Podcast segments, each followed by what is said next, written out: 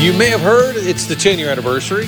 The 2011 Cardinals, World Series champs, the comeback kids, the crazy story, the rally squirrel, all of it made for an incredible late season journey. And I guess every time a Cardinal team is seemingly out of it, somewhere someone will say, remember 2011, remember the comeback. And going back to look at some of the numbers for the wild card, remember there was just one wild card in 2011. Cardinals were 4.5 back with 16 games to play. They were 2.5 back with 9 games to play. And I've always looked at this sort of two ways. Yes, the Braves collapsed because Atlanta was the team that the Cardinals were chasing up until the final game of the season.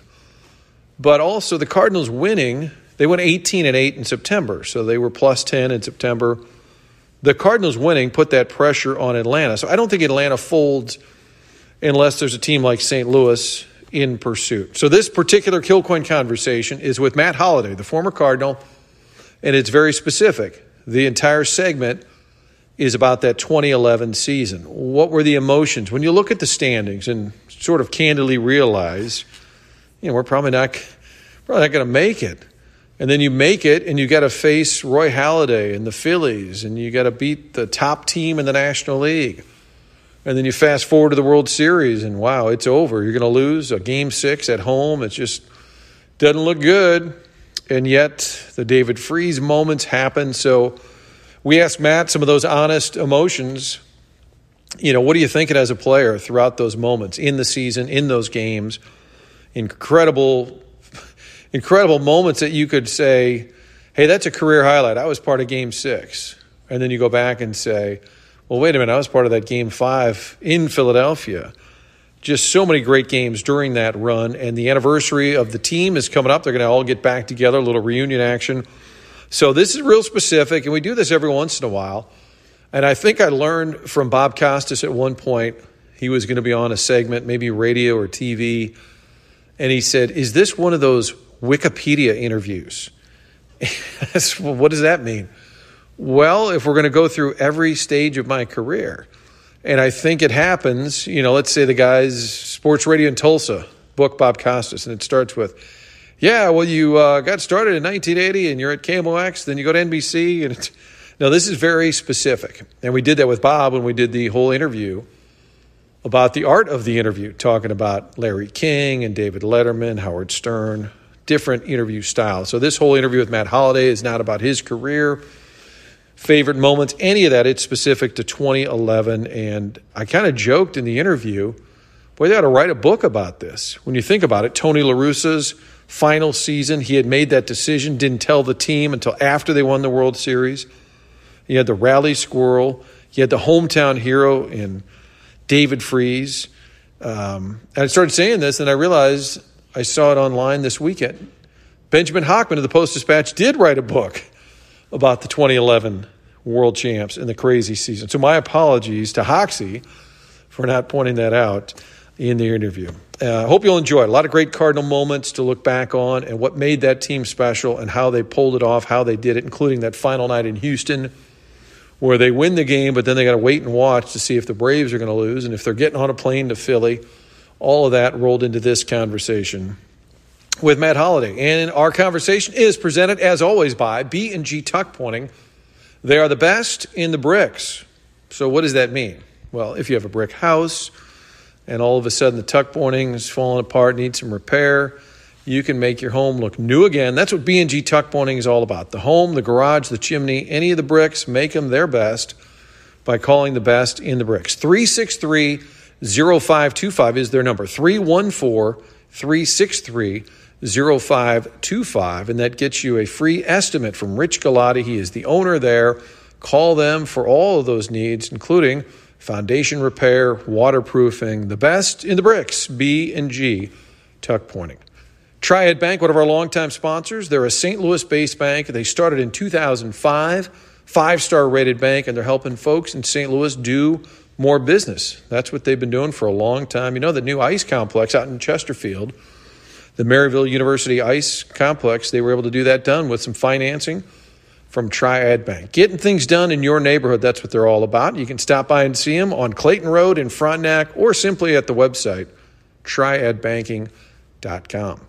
Mari de Villa Senior Living, they're located at the corner of Clayton and Wideman Road, 60-acre, beautiful campus. We encourage you, if you're starting to think about retirement, maybe it's for your parents, your aunt, your uncle, check them out. Do a virtual tour at maridevilla.com. That's M-A-R-I-D-E Villa, V-I-L-L-A, maridevilla.com.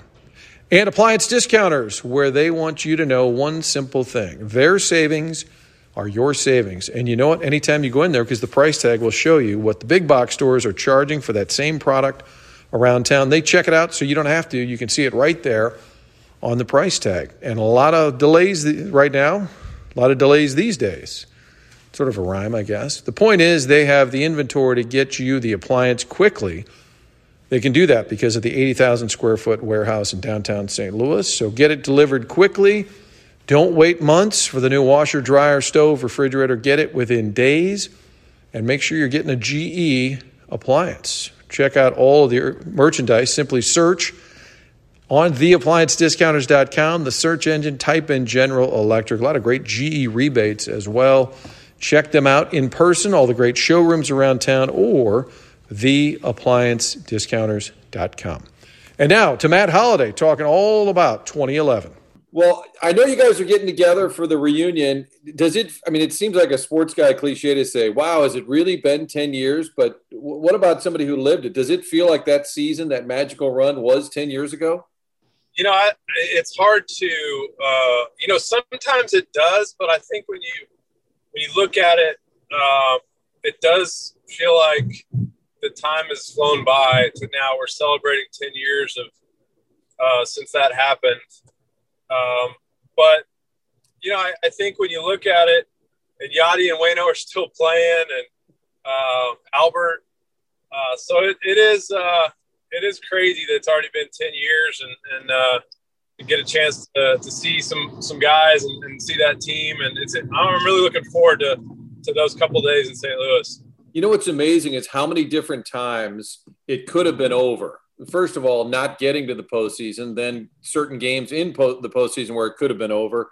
But I want to go back to late August, and it's been written that there was a clubhouse meeting. You guys get swept by the Dodgers, and I think at the time they were bad. And then they said Chris Carpenter got up and spoke. What do you remember of that meeting, and what was the rallying cry then? You know, I think it came out of frustration that how much talent that team had. I think that everybody knew as you looked around that room, and you looked at all the, you know, the talent we had and kind of the players that we had on that team, it wasn't adding up to the performance on the field. And whether it was, you know, one night the pitching would do really well and we wouldn't score, or, you know, the hitting would score 7 and we'd give up 8, or the bullpen would blow it. So it was just one of those things where we couldn't get really rolling in all three facets of the game. And I think that meeting, I remember Chris Carp and Albert, some of the older players standing up and just basically saying, hey, we've got nothing to lose. We've got a month left. We've got a really good team. Let's have some fun. So I just think it was one of those things where, you know, veteran guys basically saying, hey, look, we got a month left. Let's have some fun. Let's go out and play hard. We've got a talented group of guys. We got a group that loves each other. We have a ton of fun together. Let's just take it to the field and see what happens. And I think that, you know, from that moment on, we played really well. We got some breaks with some other teams helping us. And it just all fell into place, which was made it a lot of fun. How do those meetings happen? And I'm assuming, like, our coaches, La Russa, they're not in there. Do you guys literally say, hold on, it's just us? Or how do those things – we hear about them over the years, but how does it actually play out? Yeah, it's one of those things where a couple guys go, hey, let's – you know, this isn't going well. Well, let's get together as a team after this game. You know, it's probably the 7th, 8th inning maybe of that Dodgers game, or maybe have been talked about a couple days before that, where, you know, the team was kind of feeling like it was getting a little bit, I don't know, disgruntled. Maybe there was, you know, guys were kind of starting to get frustrated, and a couple older guys said, hey, we need to get together as a team and figure out what we want to do as a team here. And sometimes that's the best kind of meeting. You know, I think obviously Tony and the staff saw kind of the flaws and things that were causing us not to be the team that we thought we could be. But sometimes it takes the players taking some personal accountability that this is our team, this is our group. This is, we have plenty of veteran leadership. We have young players. We have what we need to get the job done. And hey, let's just get together and let guys talk a little bit and see what happens. So those things kind of come together when a couple guys, say, hey, let's have everybody stick around. Right when the game ends, just tell everybody we're gonna have a little meeting. So that's usually how it happens. And the math on it's crazy because it's late August. You guys are double digits behind in terms of the wild card. Even with 16 to go, you guys were 4.5 back. 9 games to go, you're 2.5 back. Was there a sense at any point there where you thought, hey, we're going to do this? Or did you ever look at the math and say, man, I don't know. This is going to be really going to take a minor miracle. Yeah, I think everybody probably would have told you that you look at the math, both of those scenarios. I think when you start getting into 2.5, you start to go, oh, okay. We're a couple days away from being right where we want to be.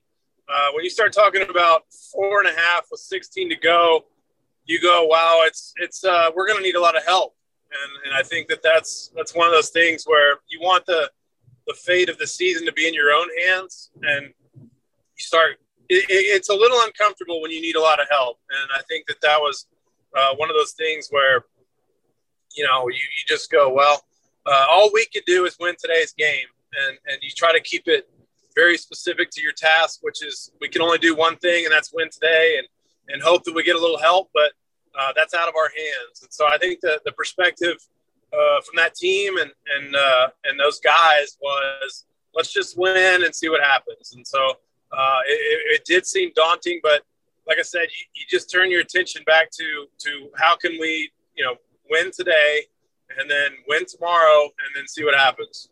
It's funny, in Atlanta, they talk about the collapse, and they had the big lead. But I think part of it is if you guys keep winning, that probably adds to their pressure that they're feeling. So it's sort of both. Like, it's not just that they collapsed, but you guys had to have a hot September for them to sort of feel that pressure. And then it comes down to one final game. You're in Houston. So you guys finish the game off, and you're basically, you're going to sit there and wait and watch. And if they lose, you win that night, you guys are in. Tell me about that post game there. You just all gathered around watching the Braves game end. Yeah, I think it was. I think Carp had just pitched a very dominant game.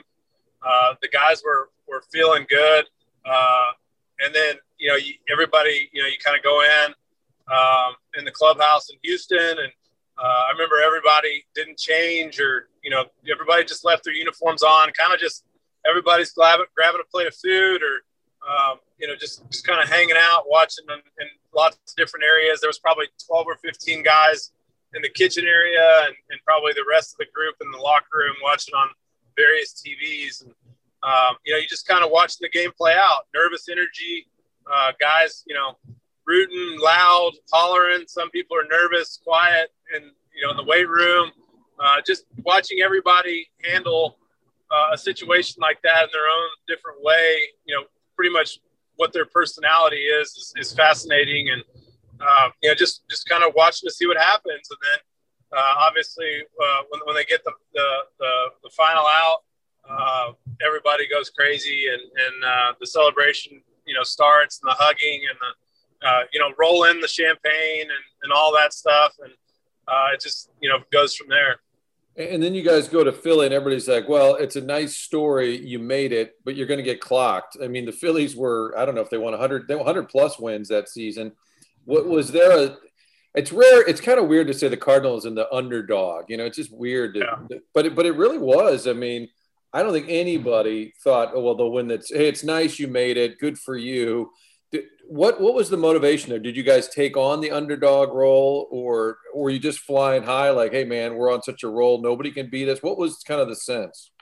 Yeah. I mean, I think when you look around, like if you asked, the teams in the playoffs or around the league that year, they would not like to play that Cardinal team. I mean, I think when you talk about, if you look at the go position by position, when you're talking about, you got all-stars and potential Hall of Famers with Yadi and Albert. You know, you've got incredible talent and Lance Berkman, and you start talking about some really, really high-end players, and Chris Carpenter's your ace. You feel really good about your chances, and especially in a short playoff, even though you're going up against Roy Halladay and Cliff Lee. And, you know, it was a daunting task, obviously, going into Philadelphia. But at that point, we were kind of playing as if, you know, we had nothing to lose. You know, we weren't really supposed to be there. But I think we were also very confident at that time with how we were playing, the way that the team kind of – the roles had settled in.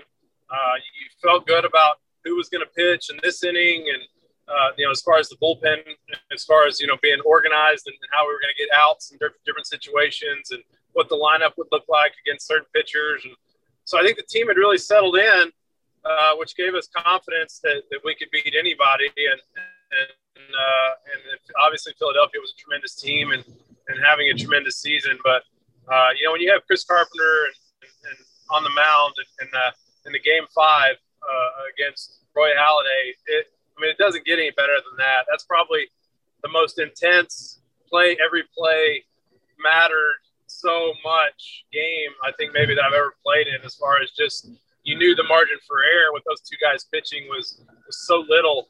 The way they were pitching, that every play was so intense that, you know, by the end of the game, you felt like you played, you know, 15 games in that one game, as far as emotional draining. You know, they always say during a no-hitter, like, nobody talks to the pitcher. I just wonder, in a game like that with Carpenter locked in, like, do you guys just even – does anybody even talk to him during the game? I mean, I feel like he'd punch his teammate if you disrupted his zen or something. I don't think anybody ever talked to Carp when he was pitching. Like, I don't think that it wasn't just that game. It was every game. You know, the intensity and the focus and the face that Chris Carpenter pitched with, I think it sent a pretty good message that, hey, don't bother me. And you know, he was so locked in and such an incredible competitor. Just the intensity. You know, I mean, it could be just a Tuesday game in July against the Brewers. And, you know, he was just sweaty and yelling at people and angry. And, you know, just that's just who he was on the mound and the competitor he was, which made his teammates love him. And, you know, his opponents, I think, were you know, a bit intimidated by him. So it was an incredible game. You know how much it meant to him, going up against Roy Halladay and their friendship, and just the story of that alone, how much it meant to him, and to watch him go out and perform the way he did. And the celebration at the end was one of the highlights, I think, not only that season, but just my career of an individual game was pretty incredible. You know, and David Freese is the World Series hero, but people, I don't know that people forget, but we don't talk about it a lot. He was on fire in the NLCS against the Brewers. And after, you know, you guys had to struggle every step of the way, but in that series, they're the division winner. They won it kind of going away. But by the time you guys got to the CS, I just wondered, after beating the Phillies, if it was almost like a sense of relief. But I mean, it seemed like the NLCS with the Brewers, you guys handled with relative ease. Yeah. I mean, I think when you make it through that series against the Phillies, the familiarity with the Brewers and just kind of, we knew each other so well. We were very comfortable playing in that park. It was easy travel. It was kind of like a take a deep breath, you know, kind of catch your breath a little bit, as far as, you know, just kind of the comfort level of going back and forth between St. Louis and Milwaukee. And, you know, we were familiar with their pitchers, and it just, you know, yeah, it felt like, not to say that they weren't a good team. It just felt like the Phillies were the best team that we were going to play in that postseason. And, you know, for us to make it through, and now all of a sudden it's not quite the level of pitching talent that we faced with the Phillies. And so the hitters go, oh, you know, there's just a sense of confidence going into the Brewers series that we're playing really well. We feel really good about what we're doing, and we're going to win this. And Freese at that point, I mean, he's still like a younger player. Wasn't he kind of like on scholarship? Didn't you pay for his cabs and pay for his meals? And wasn't he kind of under your guidance at that time? Yeah, I mean, I think we tried to take good care of David. He had an incredible. It's just it's almost like a storybook. I mean, it's hard to imagine being a kid from St. Louis, growing up in St. Louis. To get traded back to the Cardinals from the Padres, and then to have the kind of postseason run and career that he had for the Cardinals it's hard to fathom, and even hard for me to understand what it might feel like to grow up in a city, being a fan of a team like that, and then to have those moments that go down in Cardinal history. Pretty neat. Pretty cool, and obviously David's a good friend, and to get a chance to watch him do those things on such a big stage was pretty incredible, and big hit after big hit, and just like I said, a lot of fun to watch and spend time with David and kind of help him understand some things as a younger player and help him grow as a man was a pleasure for me. And after everything you guys had done to get to that point, World Series, still you're flying home from Texas and you're down 3-2. Unfortunately for Rafi Furcal, it was not a happy flight from Texas back to St. Louis. What was the mindset there where it all now, after everything you guys had been through, you still had to win two more games? Yeah, I mean, I think the one thing we had going for us was going back to St. Louis and knowing that we played really well there. The fans, as everyone knows, do play an impact on kind of the vibe of the team and the confidence level and the energy that you get taking Busch Stadium field in a World Series game and the buzz in the city. It does give you confidence that all we have to do is win two home games and we're the world champions. It gives you a good feeling while you're down a game. Look, all we have to do is win two in a row on our home field in front of our home fans in an exciting atmosphere. Every kid's dream to play in the World Series, and so while you don't love being down 3-2, it also didn't seem like something that we couldn't do. So I think there was still confidence. I think there was still a good energy on the plane. I think everybody was still. In good spirits and felt really good about what we were doing. And you credit the coaching staff and the leadership of the older players to provide that level of confidence and kind of the let's not panic. And all we have to do is win two home games in front of our home fans and we'll be carrying the trophy. So it was not ideal, but I also think guys were still very confident what we were doing. How about the bottom of the ninth, though, when it looks like it is over? Is it hard, even as the most competitive type people, is it hard not to be thinking, wow, this is how it's going to end after everything we did? Yeah, I mean, I think so. I think everybody who's human, goes there. I think there is the thought of, dang, it's been a great ride, but it's not looking good. You're down to your last strike a couple different times. There is definitely that feeling of, maybe it's just not meant to be. But then, all of a sudden, it just makes it all that more exhilarating. I guess when it goes your way and things like that happen, it's what makes those videos bring goosebumps and bring back memories. And, those are the things that last forever is just the feeling of where you were, how that went down, just the whole thing. And so I definitely think that the guys definitely, there's times where it runs through your head that, dang, this just came up a little bit short. But then bang, you get the big hit and David, comes up with a couple of huge knocks and Lance. And, it's just, that's what makes it so special. Yeah, it's crazy. I mean, if you wrote this script and gave it to Hollywood, they wouldn't believe it because, the hometown kid Freese tied it up. But then Josh Hamilton right away, is going to ruin the party with a two-run homer. And Berkman has joked with me. He's like, man, if it weren't for me, then Freese wouldn't be the hero. I mean, that hit was huge. Berkman, I mean, what an emotional roller coaster just in one. It's almost like synopsis of your season where you guys were hanging by a thread and we think, oh, well, it's over. And, oh, not over yet. I mean, that game to me kind of felt like your whole final month rolled into one game. No doubt.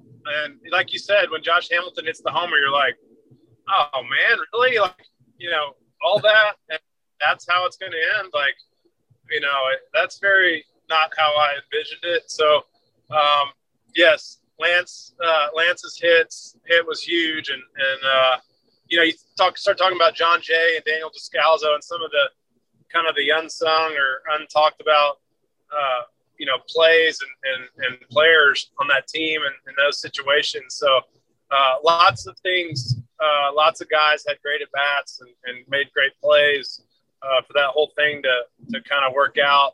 And obviously, you know, David's hits were kind of the signature moments of the World Series and that season. But there's lots of big moments, that, you know, in and around those moments that allowed us to get to that situation. And so, you know, Lance is his personality, his presence, his calmness, and played a huge role in that team and that season. And no surprise, you know, he came up with the big hit. Just incredible guy and player, and so that it's cool to think about. Just kind of being part of that moment for him, which he would probably tell you is the biggest moment of his career, to get a chance to watch that and be part of it was an honor. You know, was Tony looser during that? What I remember being in Philly, it's like the night before game one, and I had to do a TV hit, and I'm putting on makeup, and you know, I need all the help I can get. And he starts whistling for me to come over, and he's got a bunch of stupid jokes about me and makeup and all this. And I look back on it later, I'm like, I've never seen him act that way during October, where he was like laughing and kind of having fun. And I guess he knew he was going to retire or that was it for him. But was he different during that run? The psycho intense Tony, was there kind of a Tony at peace?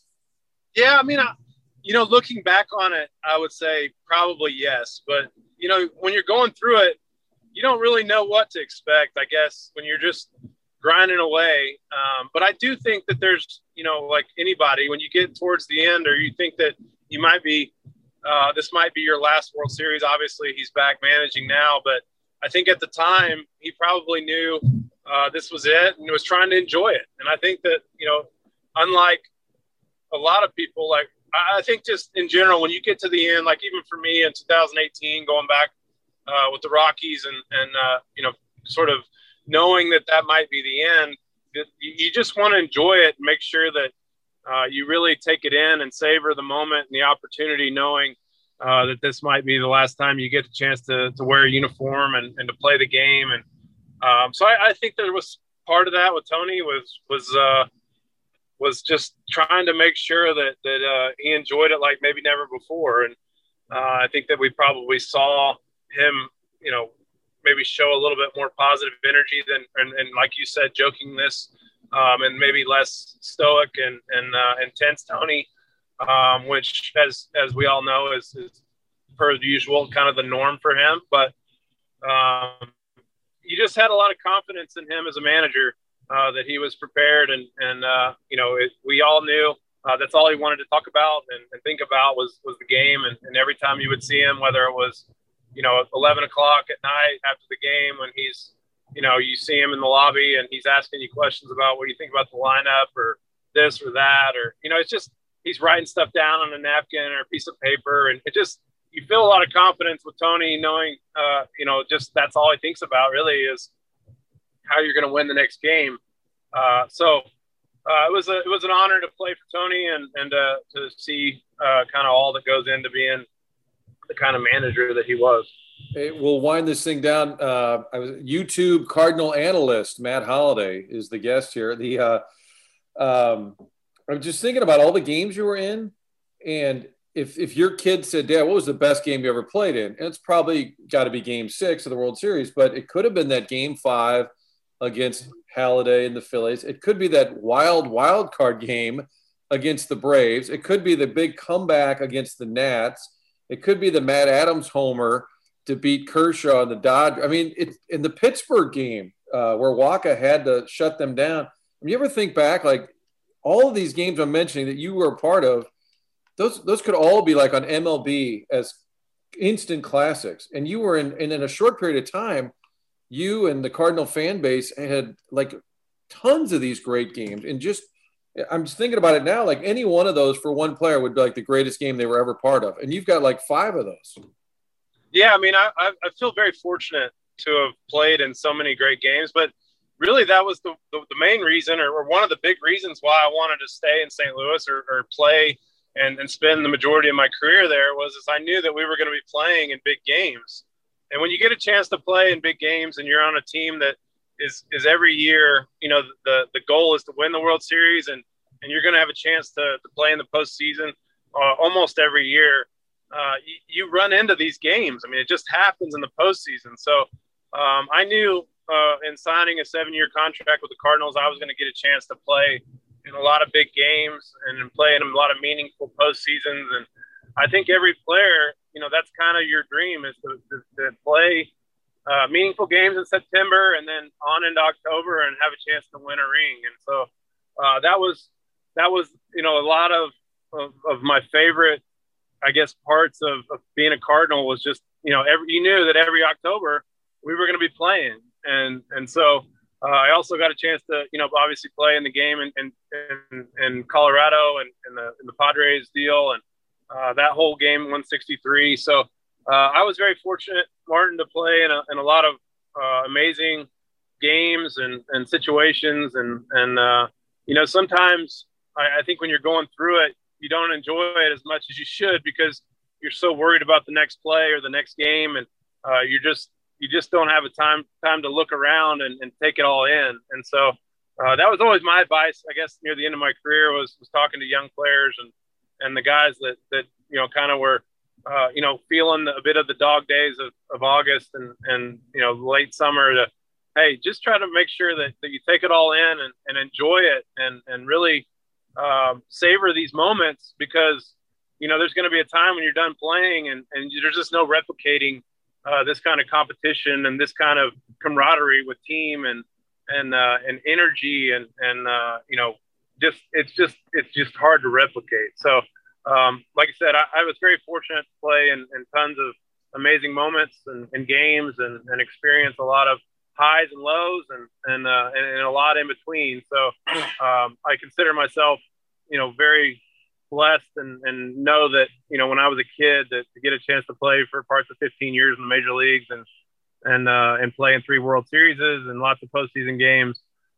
It's a pretty awesome feeling. And it all started with appendicitis, game 1, or right, opening day. You homered opening day and then ended up, was it an emergency appendicitis like that night? Yeah, I don't remember the exact timeline, but I remember my stomach kept hurting. And I told the trainers, and I'm like, you know, I don't know what this is. And so finally I went and got one of those thigh MRIs, and they're like, yeah, you're going to have your appendix taken out tomorrow morning. So I remember I did that, and I talked Tony out of putting me on the DL. I remember and you know, I said, you give me 4 or 5 days. We have an off day worked in there. Like, I'll be ready in a week. And he's like, what are you talking about? You won't be ready in a week. I'm like, I just saw an NFL quarterback who played a week later after, you know, appendicitis or whatever. And so I think pretty much 6 or 7 days later, I was playing in San Francisco and was able to make it back. But yeah, that was that definitely not ideal. What a year. What a year. Wainwright gets knocked out for the whole season in spring training. You got the Albert contract story looming all year. La Russa ends up retiring. You win the World Series. What a reunion it's going to be. It'll be fun to have you guys back in St. Louis. Enjoy being back with your teammates. The lore lives on. Anytime a Cardinal team now is way back, everyone just says, well, remember 2011. It's unbelievable. That's the rallying cry every time the team is seemingly out of it. But great to catch up, and good luck to you and Leslie with the tires as you roll into Oklahoma City. Hey, thanks, Martin. Always enjoy talking ball with you. You know, one of the things about Matt that I always liked as a player, he was a good interview when you got him to do it, but he was kind of low-key, wasn't a real big media guy.